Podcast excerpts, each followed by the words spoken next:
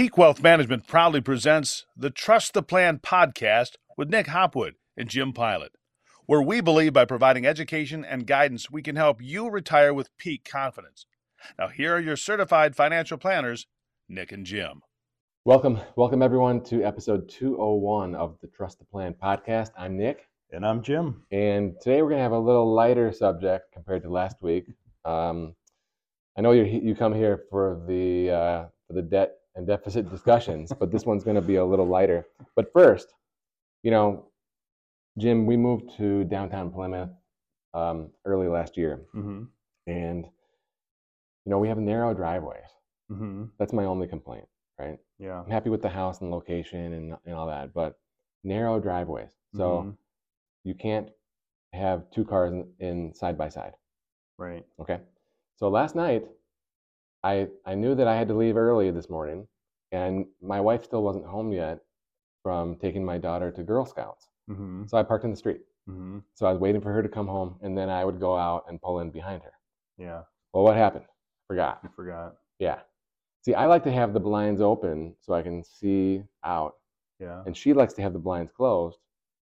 And I never opened them up, and I'm gonna blame her. Okay, and so I never looked out to see the car as a as a visual reminder. Yeah. So I forgot.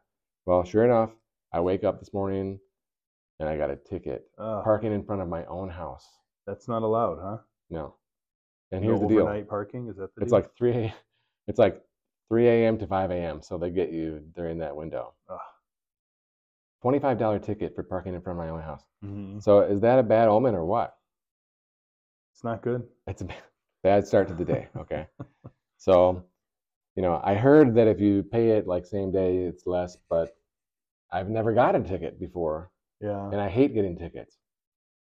Yeah. That's uh, that's difficult. I just read a, a story about a, a college kid that you know it was going to cost like two thousand dollars for a parking pass or something like that to park on campus all year, and they figured out that they could park and and just get twenty five dollar parking tickets all day long and and pay less than the two thousand. So maybe there's something to That's that. interesting math. You know, one time when I lived in Bursley, hmm ba- this is like 1998, I I was helping someone like move a heavy object out of my car into their dorm room. and I Mm-hmm. parked in this like this little parking lot that no one is ever in, but it was like the shortest amount of steps to get to his dorm room, hmm and like the handicap spot was closest to the door. I knew it was going to be like less than two minutes, right? hmm So I parked in the handicap spot. Never do that. Yeah. Okay, never. So two minutes later, I come back. I got a ticket for two hundred and fifty dollars. I don't have any money. Okay, wow. like I didn't even have enough money in the bank to pay the ticket, right?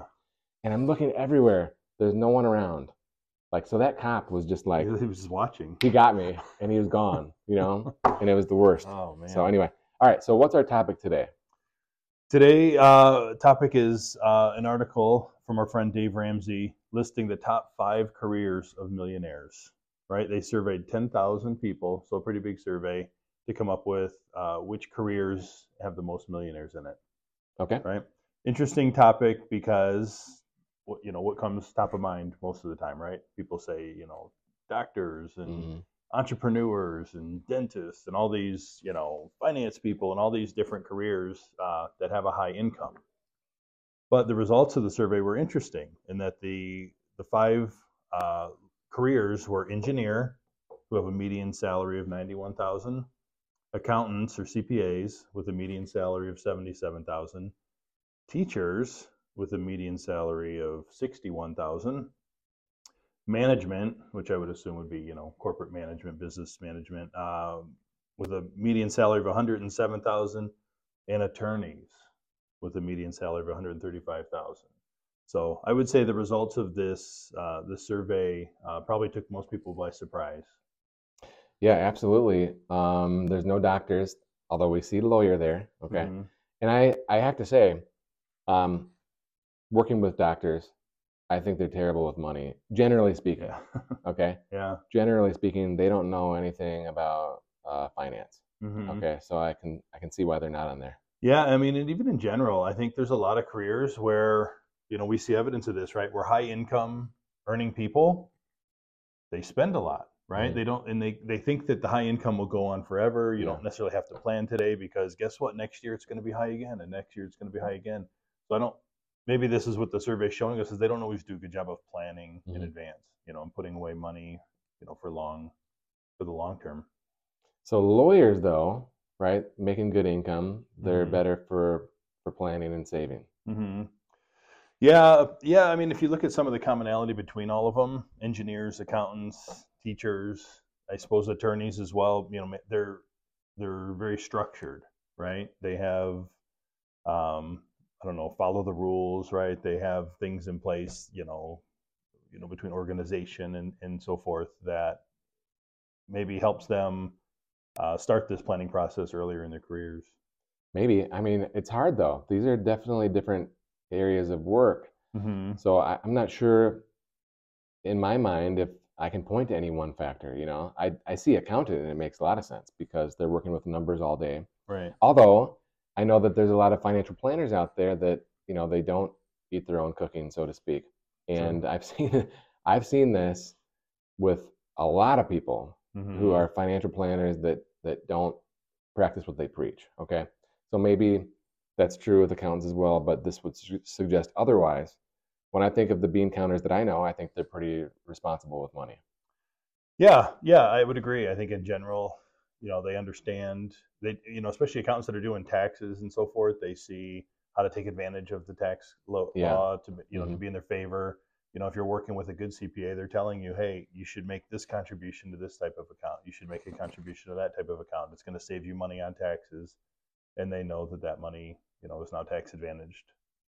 Now, I like engineering as a career for young people Mhm. because I think that's, you know, the U.S. You know, we we import goods, right, and export Mhm. um, engineers, so to speak, right? Like like if you look on your iPhone, it says, Mhm. you know, made in China but designed in California, Right. right? Engineered. That's what that, that's what that means. Is engineered here Yeah. and put together over there. And I think there's going to be a lot more demand in the future in that type of role. So Mhm. when I think about my kids, I don't know if they think like engineers yet, yeah. but I want to make them aware of statistics like this. Yeah, because again, from our you know personal experience, it, it seems that engineers is a pretty a good uh, it's pretty accurate. I'll say right. Yeah. It seems like a lot of engineers I know have, have done well, have put away money, you know, methodically over their careers, things like that. Yeah, the engineers, they're good at making spreadsheets.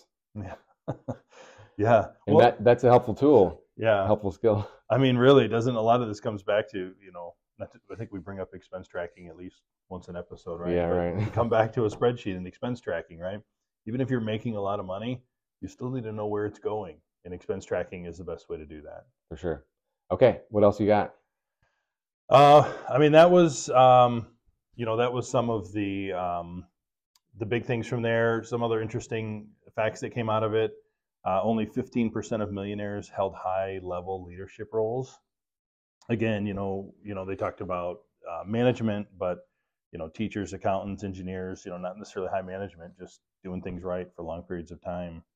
Um, 93% accumulated their wealth through a combination of uh, effort in their financial choices rather than you know relying on these significant incomes. So some of the things that we've already touched upon.